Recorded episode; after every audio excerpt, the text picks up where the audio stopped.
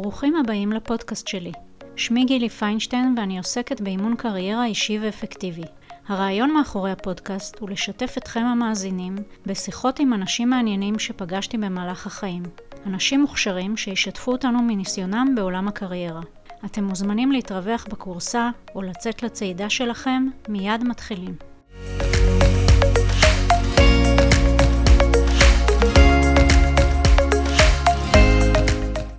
עדי, אני שמחה שאנחנו נפגשות פה. פעם ראשונה בעצם שנפגשנו הייתה במבחני הקבלה למגמה צ'אלנג' ארמניה, וביקשתי ממך אם את אה, מוכנה שנבוא ונשוחח ככה קצת על אה, ענייני קריירה, על אה, בחירות, החלטות, קשיים, דרך. בואי נתחיל מזה שתספרי קצת על עצמך.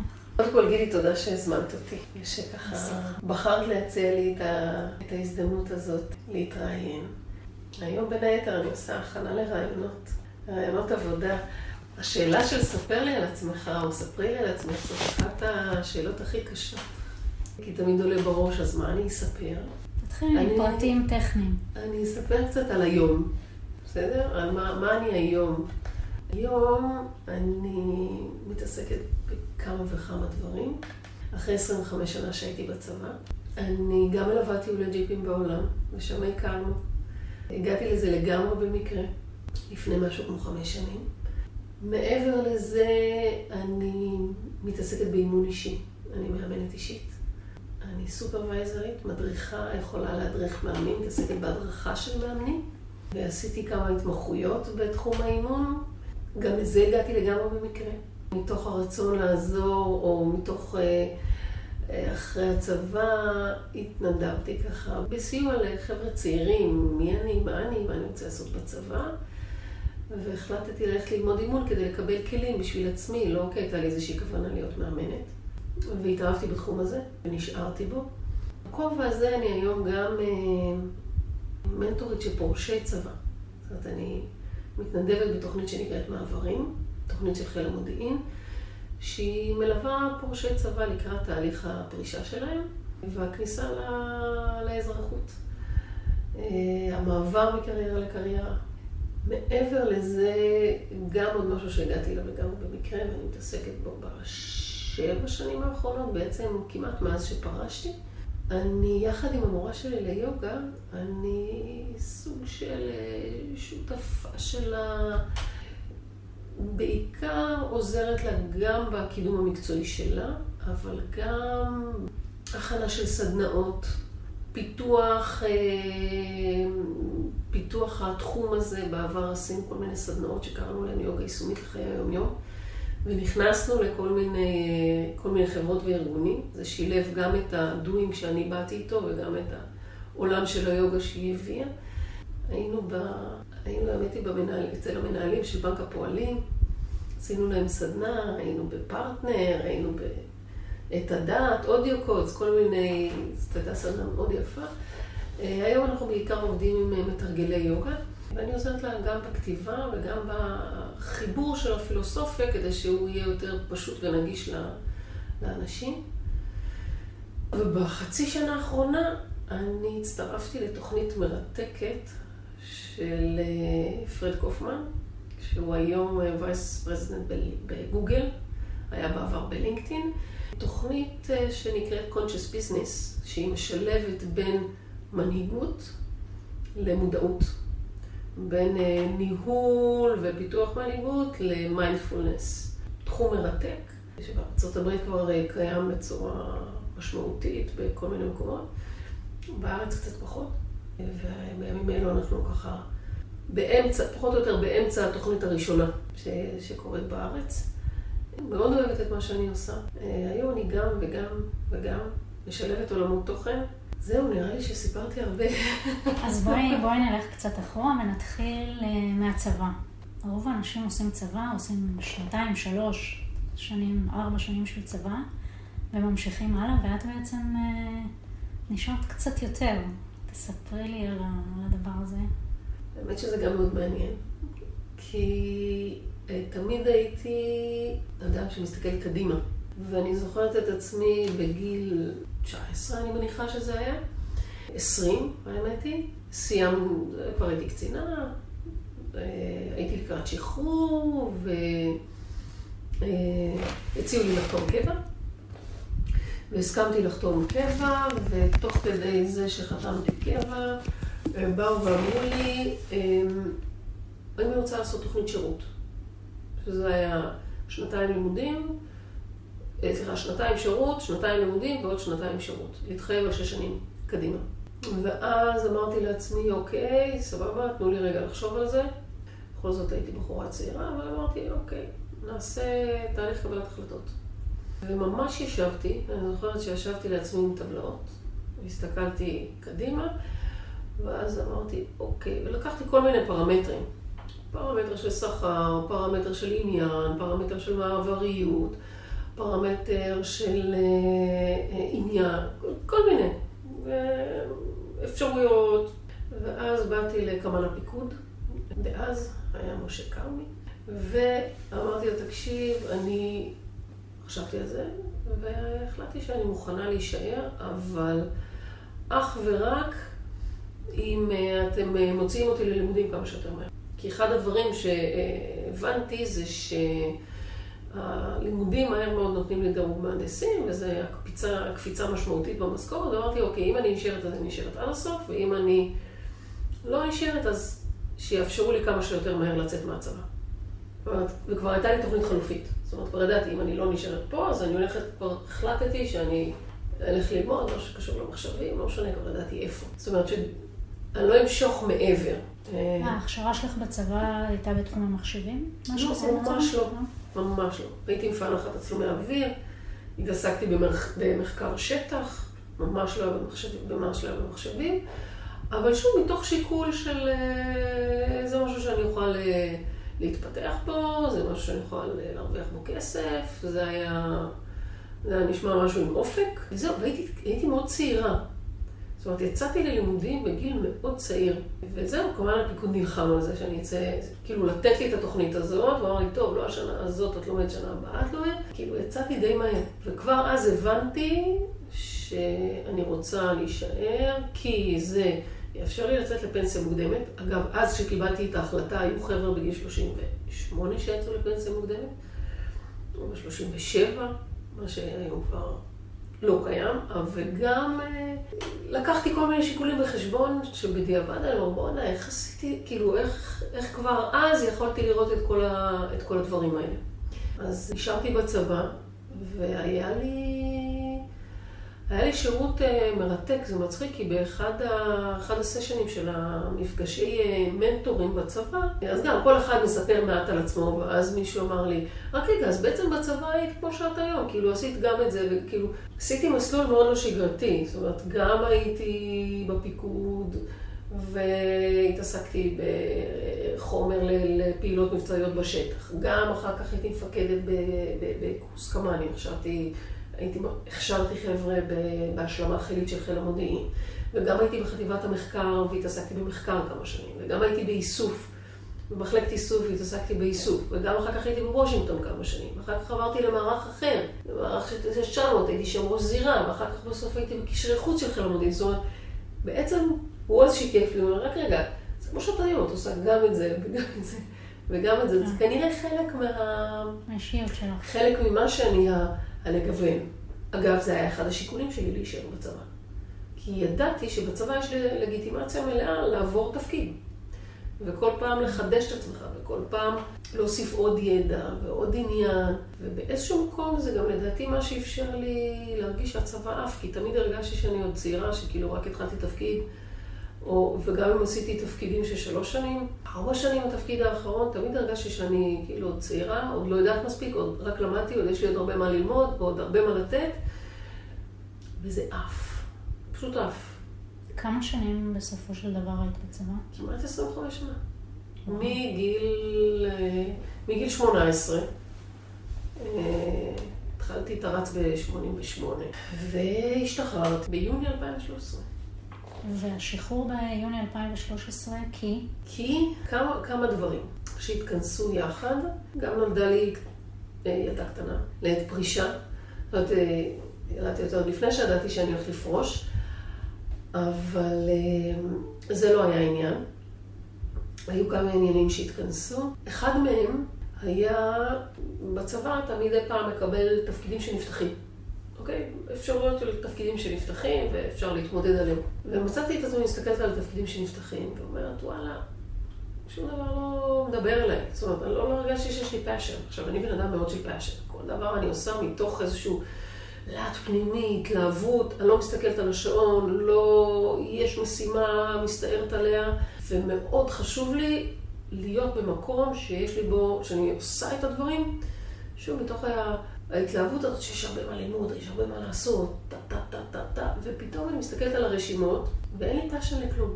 זה היה דבר אחד. דבר שני, בגלל זה ציינתי את זה שחזרת, שהייתי אחרי חופשת לידה, ובאתי לקמנר, והוא דיבר איתי, והיה רק איזה משהו אחד שאמרתי שמבחינתי, משהו שאני יכולה לעשות אותו, לא היה שם passion, אבל אמרתי שעבורי הוא כמו סוג של סגירת מעגל. זה איזשהו תפקיד שבעבר עשיתי אותו כראש מדור, ובזמנו הראש ענף שלי אמר, את תראי, המדור שלך יהיה ענף, ואת תהיי ראש הענף. כאילו, תכווני להיות שם ראש ענף. אבל לא, לא, שוב, רק בגלל הסגירת מעגל אמרתי, אוקיי, זה הדבר היחיד שאני מוכנה לעשות. וכמובן אמר לי, תראי, זה אנחנו מבטיחים למישהו שאמור להגיע מהשטח, או משהו בסגנון, זה, כאילו הבנתי שזה לא... זה. אז תישארי עוד שנה בתפקיד שלך. וזה היה הדבר השני. והדבר השלישי, והוא היה הכי משמעותי, והאמת שאני הולכת לספר לך משהו שה... לדעתי הילדה שלי לא יודעת אותו עד היום, אבל הוא היה בעצם הסיבה שבזכותה קיבלתי את ההחלטה שזה הזמן לעזוב. אה, כשאנחנו חזרנו מחו"ל, אה, שתי הגדולות שלי, יש לי אחת היום בת 21 ואחת היום בת 19, אז שתי הגדולות אה, היו אז בכיתה א' וג', ולילדה בכיתה א' היה מאוד קשה, מאוד קשה. ואני אז חזרתי למרוץ של תפקיד וקידום ועוד תפקיד, וכשהיא הייתה בת עשר לדעתי, משהו כזה, אמ, בעלי יצא, מצא אותה בלילה, עם, נרדמה עם פתק ביד, זה לא היה בלילה, זה היה אחרי הצהריים, ערב, ובפתק היה אמ, משהו בסגנון, אני לא זוכרת בדיוק איך זה היה כתוב, ולא אם תעזור לי, אני לא יכולה יותר להמשיך ככה. כאילו, בחיים האלה, או עם החיים האלה, ואני לא ממש הייתי אימא נוכחת, אני חייבת להודות. מהרגע שחזרנו מהשליחות עד, ה, אה, עד השלב שפרשתי, והבנתי בשנייה הזאת, עם, עם שני הדברים האלה שאמרתי מקודם, שאני את חלקי בצבא סיימתי. זאת אומרת שזה ה... הסימן בשבילי שנגמר פרק ועכשיו אני צריכה לפעול לפרק חדש, כי זה היה כמו סוג של תאונת דרכים, שעכשיו צריכים לעזוב את הכל ולהיות עם הילד. וזהו, באמת למחרת בבוקר קמתי מוקדם בבוקר, כמו כל, כל יום, הגעתי למשרד, שש וחצי, שבע, כתבתי ישר מייל אישי לקמנר באותו יום. זה המצב, ויפה שעה אחת קודם, והוא יאמר לזכותו, הוא חזר אליה אחרי לא הרבה זמן, אחרי איזה חודש, חודשיים, שלושה, יש לי מכסת פרישה, את יכולה לפרוש עוד השנה, בכל שלב שתרצי. וזה היה רגע אה, שהבנתי שזהו, עשיתי, היה שירות יפה, עף, טס, נהניתי, אה, הייתי מאוד מסופקת, אבל אה, זהו, נגמר, פרק. התחיל פרק חדש.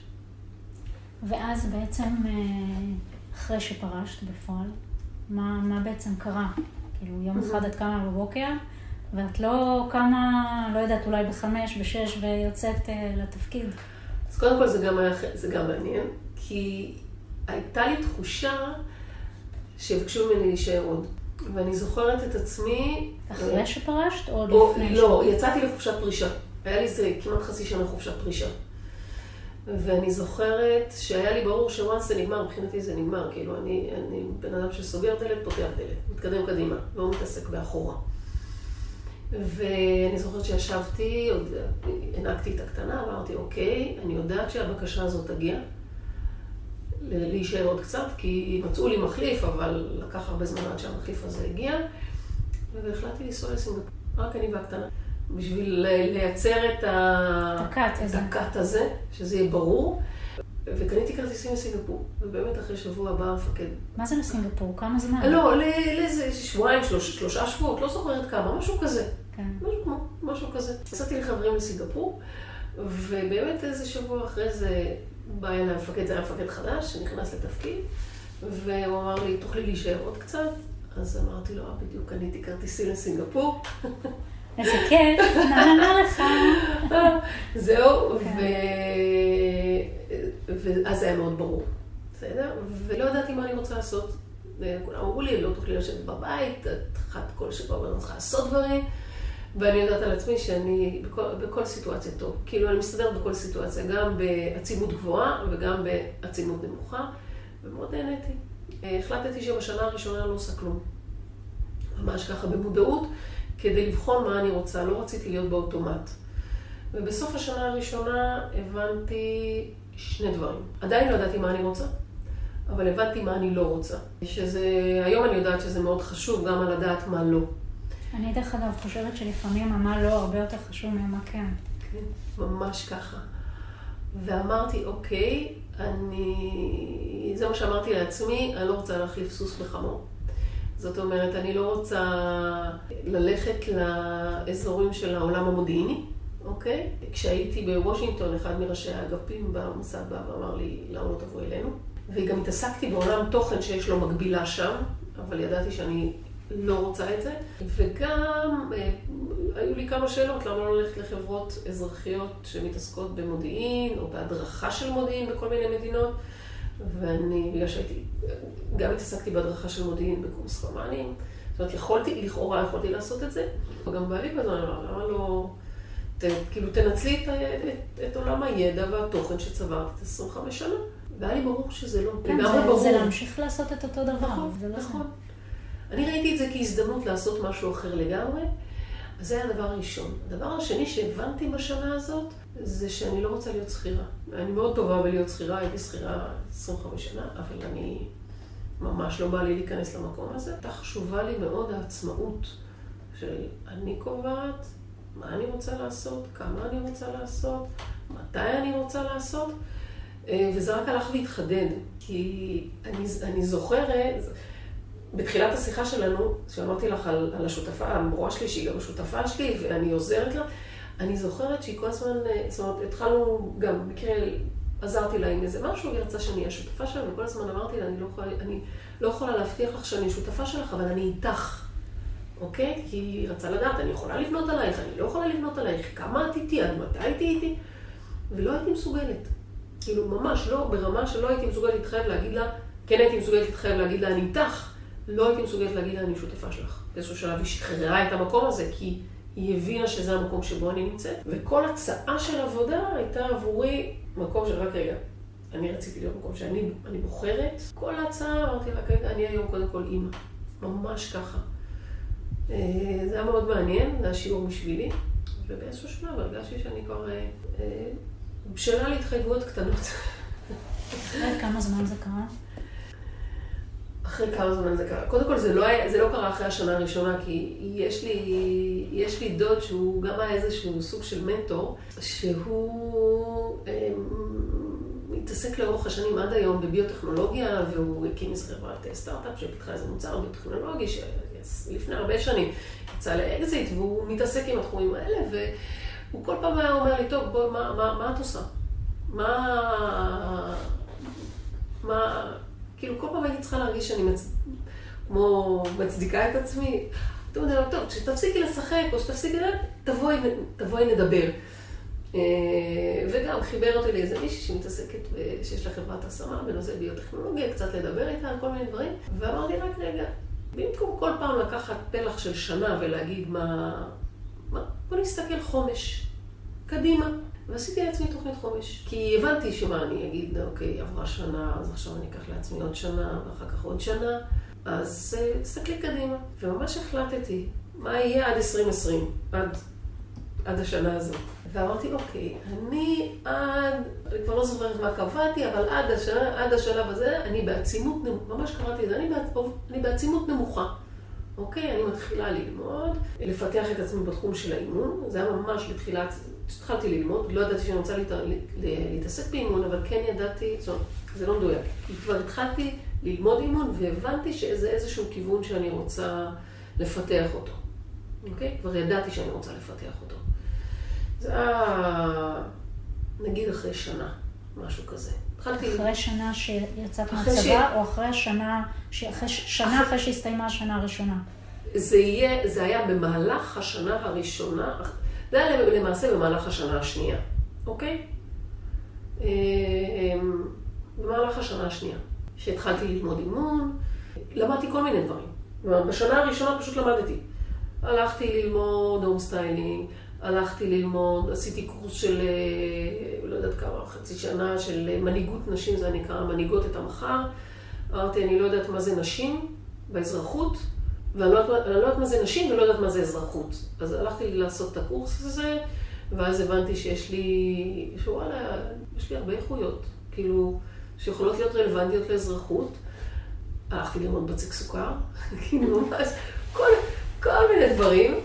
אה, בשנה הזאת, וחלק מזה הייתה החלטה בעיקר ללמוד ולהתפתח. אז תוך כדי הלימודי אימון, עוד לא סיימתי לימודי אימון, עשיתי, עשיתי התמחות באימון לתודעת עושר. עוד לא הייתי מאמנת. אה, ועשיתי את הכל לאט, בקצב שלי. איפה למדת את האימון לתודעת עושר? אצל אה, דוקטור אורלי אדלר. מעולה, מעולה, כשהכרתי אותה בקורס אחר.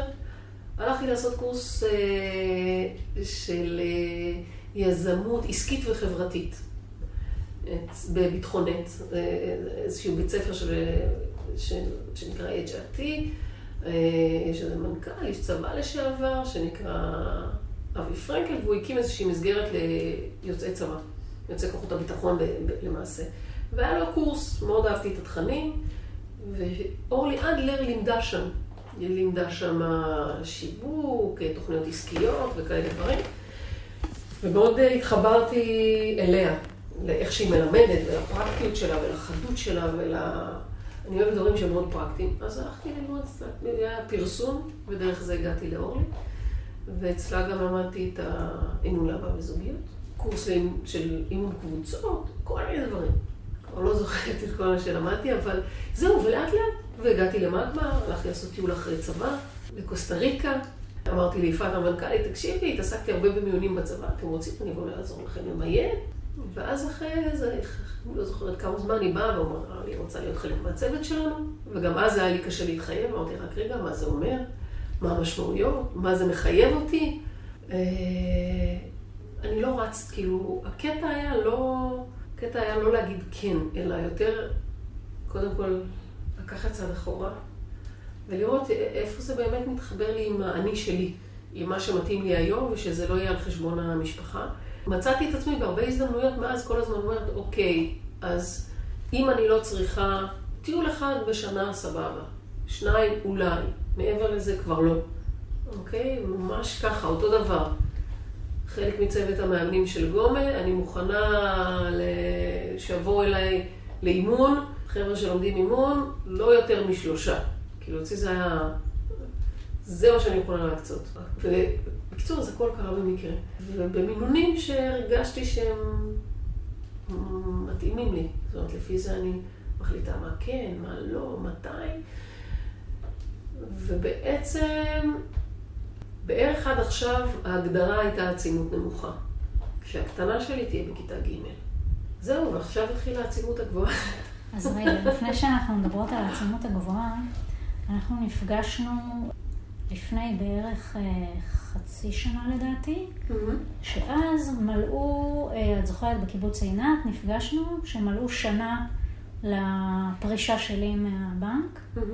וככה ישבנו וסיפרנו כל אחת מה קרה בשנה, כי באותה שנה לא נפגשנו, מה קרה לכל אחת מאיתנו באותה שנה, ואז את סיפרת על העניין של הליווי, סדנות של החבר'ה הצעירים לקראת גיוס. שתכף את תגידי שגם זה קרה במקרה, אבל בואי תספרי על זה, כאילו, איך, איך, איך הגעת לדבר הזה? איך הגעתי לזה? אמ, לדעתי זה התחיל אה, קצת אחרי שפרשתי, אני אפילו לא יודעת איך, אבל זה התחיל מזה שהתחילו לשאול אותי כל מיני עניינים על, על צבא ועל מה כדאי ועל איך כדאי. אני אפילו כבר לא זוכרת איך. אבל uh, תמיד הייתי מוכנה שהחבר'ה הצעירים, שיבואו, שידברו, שיפגשו איתי, שאני אספר להם מה עושים, איך עושים, מה כדאי, מה לא כדאי. ואז, ואז הלכתי ללמוד אימון, והקטע הזה של לעזור, לעזור לחבר'ה צעירים, uh, בכלל, בכל סוגיה, אוקיי? לא רק בהכנה לפני צבא, uh, גם, ב, ב, ב, ב, גם בקשיים במהלך הצבא. התעסקתי, מצאתי את עצמי מתעסקת בו יותר ויותר, בהתחלה בהתנדבות, גם היום הרבה פעמים אני עושה בטלפונים, אלא אם כן מישהו רוצה לבוא אליי לאימון פה פיזי. אה, ככה זה, ככה זה התחיל, שהבנתי שבעצם הצבא, יש סביבו קושי מאוד גדול של המעבר מהסביבה המוכרת, מהבית, מהוודאות לעולם שכל מה שהכרת עד עכשיו לא קיים בו. ויש הרבה חוסר ודאות, ויש הרבה ערפל, ויש הרבה דברים שהם לא בשליטתי ואני צריך להתמודד איתם. והרגשתי בעיקר את המצוקה של ההורים, שהילד פתאום כבר לא בשליטה שלהם. והרגשתי שבאיזשהו מקום אני הופכת להיות כתובת שהיא כמו זרוע של ההורה. שההורה אין לו כלים. אני הייתי בתחושה הזאת כשאני חזרתי משליחות והרגשתי שאין לי כלים לעזור לילדה שלי שהייתה במצוקה. וחיפשתי את איש המקצוע שיוכל לעזור לי, והבנתי שאני נכנסת בנישה הזאת. ומשם זה התחיל, בעצם להכנה מנטלית לקראת הצבא, להכנה לרעיונות אישיים בצבא, אה, לקבלה לכל מיני תפקידים, או ליציאה לקבוצינים, על איך... אה, על מה לשים את הדגש, ואיך להציג את עצמי, או איך לקבל החלטה, או איך אה, להתמודד עם אה, פקודים שאני לא מצליח לייצר סביבם תקשורת. משם זה התחיל. וזהו, היום אני עושה הרבה, היום זה גם מתגלגל להכנות לצו ראשון. זה עולם תוכן מרתק. בעצם הבנתי שבצבא הייתי סוג של מנטורית לחיילים, אחד הדברים שבגללם מאוד אהבתי את השירות הצבאי, זה גם בגלל התוכן המקצועי וגם בגלל העבודה עם חבר'ה צעירים. עם החיילים שמגיעים בתחילת הדרך עם תחושה של חוסר אה, מסוגלות אולי, וחלקם. והם יוצאים אחרי שלוש שנים עם תחושה של וואלה, אני מסוגל לעשות הכל. אחר כך יש איזשהו תהליך שככל שמתרחקים מהצבא, התחושה הזאת הולכת ופוחתת לפעמים, אבל, אה, אבל אני חושבת שדרך זה שימרתי את האהבה הזאת לחבר'ה הצעירים. זה, זה ממש, אצלי זה ממש passion. כאילו, זה היה יכול להיות גם, נגיד, אה, אמצע הלילה, באימון יש, יש סטנדרטים, אוקיי? מתאמן לא יתקשר אליי באמצע הלילה. אבל אם חייל נמצא באימון, מבחינתי שיתקשר אליי בכל שעה. ואולי זה גם איזשהו סוג של שליחות, אני לא יודעת. ברור. עניתי על השאלה? כן. אוקיי. את uh, עובדת גם עם חיילים משוחררים, או שרק עם חיילים שהם... Uh, אז תדברי על זה קצת. Uh, כן, קודם כל, כשעשיתי את הסטאז' באימון, הבנתי שאני לא יכולה לעבוד עם, עם נוער כמאמנת, כי לנוער צריך איזושהי התמחות מיוחדת. ורציתי לעשות אה, סטאז' על מתאמנים עם אימון באורך מלא, אז למעשה הקדמתי לעצמי שקהל היעד שלי יהיה חבר'ה אחרי צבא. קראתי לזה 20-30. כאילו בגיל הזה של בין גיל 20 לגיל 30, ובאמת כל המתאמנים שהיו לי, היו לי איזה שמונה מתאמנים, בגיל הזה.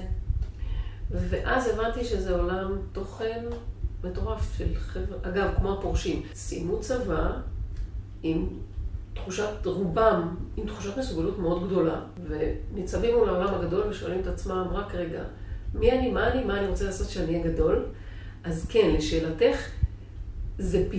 רק בסטאז' הבנתי שזה עולם תוכן מטורף של אה, חבר'ה לא אגיד אין להם כתובת, אבל אה, גם בגלל שיש לנו מודעות מאוד גדולה, או מודעות הרבה יותר גדולה ממה שהייתה בעבר, לרק רגע מי אני, מה אני רוצה לעשות, ואיך אני מדייק את עצמי, האימון מתלבש ממש טוב על הנישה הזאת. אז זה היה, האמת היא שזאת הייתה עיקר האוכלוסייה אז. אז? מתי זה אז? אז זה לפני שלוש שנים, משהו כזה. היום יש לי מהכל.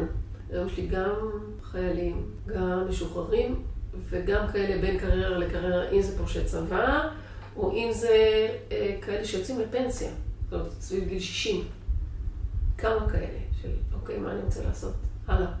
יש לי איזו נקודה שאני ככה מטרידה אותי כן. באופן אה, אישי, ואולי זה המקום לשוחח על זה. ככה, במסגרת הבנייה של העסק שלי, אז אה, חקרתי והסתכלתי על כל מיני מאמנים וכל מיני כאלה, ואני חייבת להגיד שהפריע לי מאוד לראות שהרבה מאוד מהמאמנים הם... אה, אני גם לזוגיות וגם לצעירים וגם למשפחה, הכל והכל והכל, וזה היה נראה לי כאילו לא רציני. כאילו הייתי מצפה מהמאמן שאני אה, באה אליו, שתהיה לו איזושהי התמחות. זאת אומרת, אני יכולה לראות שהדברים שאת מתעסקת, יש להם איזשהו חוט שני כזה, שזה קשור לצבא, זה קשור.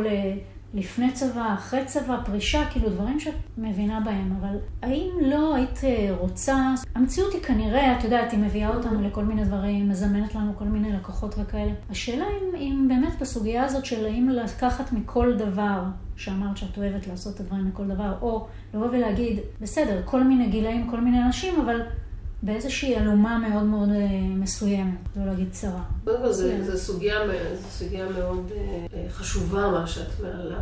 אני, אני אדבר בשם עצמי, ואני אגיד לך שבתחילת הדרך אני שמתי לעצמי, או אני, לי היה חשוב להגדיר את עצמי, את הפרופסיה שלי. לא, לא רק בגלל הפרופסיה, אלא גם בגלל הפאשן, אוקיי? וה, ולגמרי שמתי את עצמי בחבר'ה שלפני צבא, בצבא, אחרי צבא. 18-28 נקרא לזה, או 18-30. וכששאלו אותי מי, מה את עושה, אז זה מה שעשיתי. זאת אומרת, זה, זאת, זה היה הקהל יעד שלי, ככה הצגתי את עצמי. ולמה הלכתי ללמוד אה, אהבה וזוגיות? בגלל החבר'ה הצעירים, חיילים משוחררים. כאילו, ראיתי שיש אישו מאוד משמעותי בנושא זוגיות, בנושא תקשורת. ולא כי התכוונתי, וגם היום, לא כי התכוונתי להתעסק ב... עם זוגות שלא מסתדרים, לא. הלכתי ללמוד את זה כדי לגוע גם בנושא של מציאת זוגיות. זאת אומרת, הלכתי על, ה... על טייטל מאוד ספציפי, של... לטובת מציאת זוגיות. זהו, בגלל החבר'ה הצעירים. אצל כולם היה משהו, וזה היה מאוד מעניין. רוב הגברים שהגיעו אליי היו נטולי זוגיות. כאילו, לא חוו זוגיות משמעותית סביב, סביב הגילאים של 20-30. אמ, אז אה, מאוד היה לי חשוב למקד את עצמי, וגם הדברים שעשיתי או למדתי היה לטובת העניין הזה. ובשלב מאוחר יותר, כשהתנדבתי כמנטורית לפורשים, אז הבנתי שהרבה מהסוגיות הן אה, אותן סוגיות, אני תמיד צוחקת על זה. אני תמיד אומרת, זה המשפט, מי אני, מה אני היום ומה אני רוצה לעשות כשאני אהיה גדול. זו גם שאלה שאני שואלת את עצמי, כאילו, זו שאלה שאני מצאתי, שואלת, שואלת, מצאתי את עצמי, שואלת את עצמי. אה, והבנתי שיש הרבה חוטים מקשרים.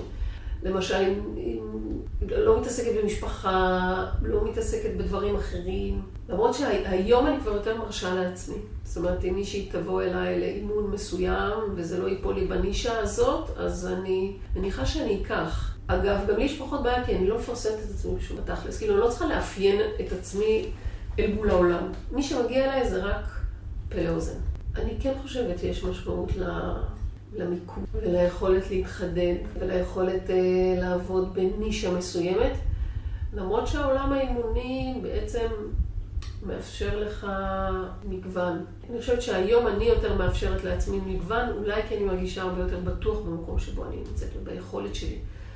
אבל אני גם מוצאת את עצמי על הרבה דברים אומרת לא, או שיש דברים, אני, אני אעדיף להמליץ על מישהו שיש לו יותר ניסיון בתחום מסוים. אז עשיתי את זה בתחילת הדרך וגם היום. זאת אומרת, אני, אם מישהו יבוא אליי בנושא של פתיחת עסק, למדתי יזמות עסקית. עשיתי פיתוח עסקי לשותפה שלי, עם יעדים ועם, אה, ומטרות, ו, והכל קרה. זאת אומרת, יש לי איזה ניסיון, אני אומרת מראש, זה לא ההתמחות שלי. אני אעדיף להמליץ על מישהו אחר שזו ההתמחות שלו. אה, בסוגיות של הורים וילדים, אני חושבת שצריך בזה התמחות. זאת אומרת, ילדים צעירים בכלל, זה משהו שחובה מבחינה אתית, שתהיה לך הסמכה לעבודה עם ילדים ונוער. גם אם, גם אם מגיעים אל אה, חבר'ה צעירים, שזה לא בהקשר של צבא, שזה לא דילמות סביב צבא, אני לא אקח. זאת אומרת, אם יגיע אליי מישהו בגיל 17 אה, או בגיל 18 עם קושי כללי במרחב, שילך למישהו שיש לו התמחות בילדים ונוער, אני לא אקח את זה על עצמי.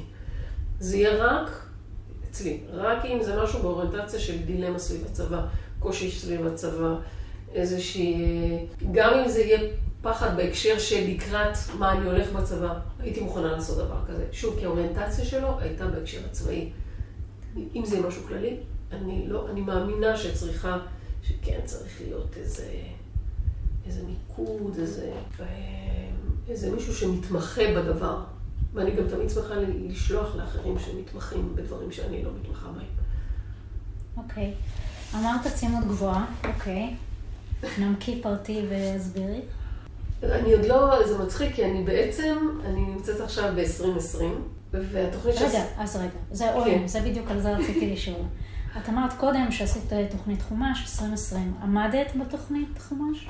אה, כן, אני חושבת שעמדתי בתוכנית חומש הזאת. בעצם אחד הדברים שהגדרתי לעצמי זה שאני רוצה לפתח את עצמי בתחום האימוני. ושאני רוצה שיהיו לי ככה וככה מתאמנים, שאני אדע לשמור על האיזון בין המשפחה לבית, שהקטנה תהיה את זה, מה שאני אלמד, מה שאני אתפתח. אה, לא עמדתי בכולה, כן רציתי לעשות תואר שני ועוד לא עשיתי אותו.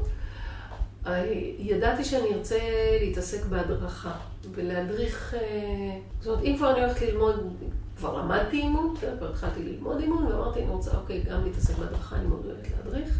והאמת שזה היה מעניין, כי הלכתי ללמוד אימון, התמחות באימון קבוצות לפני, אני כבר לא יודעת כמה זמן, שנה, שנה וחצי, שנה, אני כבר לא זוכרת מתי עשיתי את זה. שוב, כדי לכוון את עצמי לעבוד עם קבוצות, כדי לכוון את עצמי להדרכה בתחום הזה. ואז הבנתי שנפתח קורס אה, בגומה supervision, סופרוויזרים, מדריכי אימון. לא רציתי לעשות את זה בעיתוי הזה, כי עוד לא היו לי מספיק שעות וכל זה, אבל המנכ"ל של גומה דחף אותי, אמר לי, לכי תעשי את זה, את כמה שעות יש לך? אוקיי, עד שיסתיים הקורס, את תסיימי את השעות אימון, לא תהיה בעיה. ושנה שעברה, כשהיינו בתאילנד, ככה מעכשיו לעכשיו, בעקבות התכתבויות בוואטסאפ, החלטתי, טוב, יאללה, אני חוזרת, אני מתחילה את הקורס הזה, התחלתי קורס, אה, את הקורס של ה supervision, וזה היה ממש אחרי שחזרנו מתאילנד, באפריל או במאי. לא האחרון, שנה שעברה, ולא זוכרת, ינואר, פברואר האחרון קיבלתי הצעה להדריך בבית ספר. להדריך אימון בבית ספר, שזה היה אחד היעדים. בגומה. בגומה, בבית ספר שלמדתי בו. כן? זה, זה לא הסתדר, כי מה שהם רצו זה היה הרבה מעבר למה שיכולתי לתת, או ממה שהייתי מוכנה לתת. הם רצו שאני, כבר לא זוכרת, אקח בין שלושה לחמישה קורסים בשנה, בשעות הערב, ואני אמרתי, אני בוקר. אחד, שניים, גג, שלושה בשנה, לא יותר מזה. כי אחד הערכים שמנחים אותי זה החופש, זה העצמאות, זה להחליט מה אני רוצה, מתי אני רוצה, כמה אני רוצה, וממש לא יכולתי לראות את עצמי מתחייבת לדבר כזה. אז לכאורה הגעתי ליעד. לא עשיתי אותו, אבל... אה, וגם הבנתי שאני יכולה להדריך אימון בלי שיהיה לי תואר שני. במשהו שהוא קשור בתחום הזה, אלא מספיק שאני סופרוויזרית. אז לכאורה השגתי את, ה, את היעדים לגמרי. זאת אומרת, אם מישהו אמר לי שזה המקום שאני אהיה בו, לא, לא, לא הייתי מאמינה. כאילו, יש לי לקוחות שנכנסים מפה לאוזן, ואני גם עבדתי לג'יפים בעולם, ואני גם uh, מתעסקת ב... כאילו באימון של מאמנים ואימון אישי, אה, וגם יש לי קבוצות שאני עושה להן אה, הכנות, הכנות לצבא. אז זה היה צימות נמוכה. עכשיו יש אה, תוכנית חומש חדשה? זהו, שעוד אין. אז אנחנו חייבות להפסיק את הרעיון הזה, ואת הולכת לשבת ולהמציא אותה. שעוד אין, אבל אין לי. באמת עכשיו אין לי, ואני צריכה, צריכה לחשוב מה אני רוצה שיהיה איתי ב-X זמן הקרוב, אבל מה שכן הרגשתי, שהתחילה להיות לי עצימות גבוהה. ואני לא יודעת אם, אני, אם זה מתאים לי הרצינות הזאת. בתקופה האחרונה, קצת אחרי שעם גומז זה לא הסתדר, אז קיבלתי הצעה אחרת לתוכנית שסיפרתי לך, שמשלבת בין אה, מודעות למנהיגות. זו תוכנית מרתקת, שבתקופה האחרונה היא דרשה ממני יותר, כי זאת, זה היה איזה חצי שנה גם של, אה, או כמה חודשים של למידה, ו, ודרש ממני יותר תשומות. וגם היו טיולים קצת פה בארץ. בקיצור, היה לי עמוס מדי. עמוס מדי. אז אני עכשיו שוב צריכה לשאול את עצמי מה אני רוצה שלהיות שאני אהיה גדולה, ויכול להיות שאני אחליט שככה טוב לי לשנה הקרובה, ושרק בשנה הקרובה... גם עוד לא נגמרה 2020. צריך גם, אה, אני חושבת, אה, בגלל שאנחנו מאוד דומות בעניין הזה של העצימות הגבוהה, שמאוד, אנחנו מאוד מהר עלולות להיגרר לעצימות הגבוהה. זאת אומרת, צריכה להגיד לעצמך, אה, כמו שאמרת, רגע, לא בדיוק מתאים לי עכשיו וזה, ואת הגבולות האלה. כי באמת ממש. קל מאוד אה, להידרדר ל... ממש, ממש ככה. וזה מצחיק, כי את- אתמול פנתה אליי יפעת, המנכ"לית של אה, מגמה. בגלל שאין טיולים בחו"ל, אז התחיל עכשיו פרויקט של אה, מגמה IL. כן, בעצם ראית את את מה שהעברתי לכם. כן. אז uh, התקשרה אליי אתמול, שאלה אותי אם אני רוצה ללוות את אחד המסעות. עכשיו, בפאשנים, בטח. בתחושה הפנימית כרגע, עם כל מה שיושב עליי, לא הייתי מסוגלת. זאת אומרת, ש... עוד לפני שהיא התקשרה אליי, שאלתי את עצמי את השאלה הזאת. והבנתי שלא. שעכשיו זה לא. שזה לא מתאים, כי כל המשמעויות של לצאת למסע כזה באוקטובר, בנובמבר, או לא יודעת מה התאריך האחרון, זה לא יעבוד. כאילו, זה לא, זה לא מתאים לי כרגע. ואחד הפרקים המעניינים בתוכנית של, אה, באחד המודולים שמתעסק בנושא של conscious business, מדבר על אסנציאליזם ועל היכולת להגיד לא. כי כשאני אומר לא לאחר, אני בעצם אומר כן לעצמי. ולמה שחשוב ומשמעותי עבורי. והרבה פעמים הסיבות שבגללן אנחנו אומרים לא, הן נמצאות איפשהו מדברים שאנחנו גוררים איתנו מהעבר. מכל מיני דברים שהם לא באמת בגלל מי שאנחנו ומה שאנחנו, מה שחשוב לנו, אלא אה, להיות הבסדר, לרצות, לאכזב, ה- ותמיד זה קשור לאחר.